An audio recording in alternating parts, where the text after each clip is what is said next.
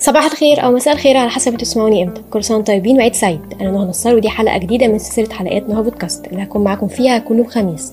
هتكلم النهارده عن أهم الروايات التعالج دراميا سواء مسلسل أو فيلم. وهحاول أقول لكم فكرة عامة أو ملخص صغير كده للرواية دي. وهتعرف أكتر عن مؤلفها وأهم أعماله.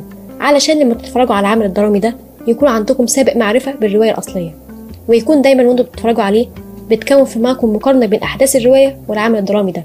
ويبدأ عندكم شغف أكتر إنكم تتابعوه. ودلوقتي هتكلم عن تالت رواية من خمس روايات اللي هيتم تجسيدها في مسلسل القاهرة اللي اتكلمت عنه في خامس حلقة وهي رواية صرصرة فوق النيل للأديب العالمي والكاتب الروائي الشهير نجيب محفوظ.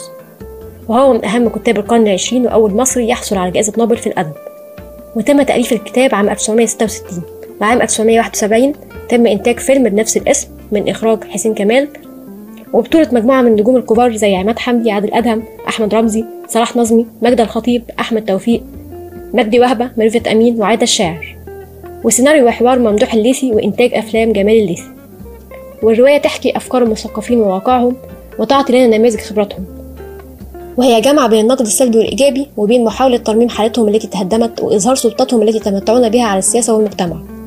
وبعد هزيمة حرب 1967 يجتمع عدد من الشخصيات من المجتمع المصري ويحاولون الهروب من الواقع اليومي البائس الذي يحيط بهم.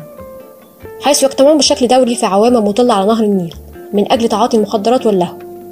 ومنهم الموظف المحبط أنيس زكي وسنية التي تحاول التنفيس عن غضبها بعد اكتشاف خيانة زوجها لها.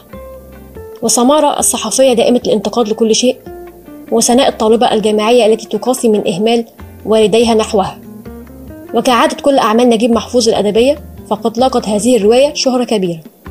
وتصدرت قائمة الكتب الأكثر مبيعا وقت صدورها. كما أن شهرتها ما زالت مستمرة حتى الآن. ومحفوظ قد أبدع في هذه الرواية حيث جعل من الثرثرة كلام قل من يجيده وقل من يفهم معناه. وتدور أحداث الرواية في عوامة توجد في النيل. يجلس فيها جماعة من متعاطي المخدرات يتحدثون ويجولون بخواطرهم بكلام يظنه القارئ كلام تافه لكنه كلام يحمل إشارات كثيرة. فهو يدور بالقارئ في شوارع المدن والقرى ويصعد بك إلى دوائر صنع القرار ثم يعود بك إلى العوام وألمه. هذا كلام يصدر عن مجموعة من الناس المغيبين عن الوعي ولكنه ليس بأقل من كلام يصدر عن جماعة من المثقفين. وبكده انتهت حلقة النهاردة من نهو بودكاست ما تنسوش تعملوا like و subscribe. لو في عندكم أي اقتراح عن الحلقة الجاية شاركوني بيه في ال comments. bye.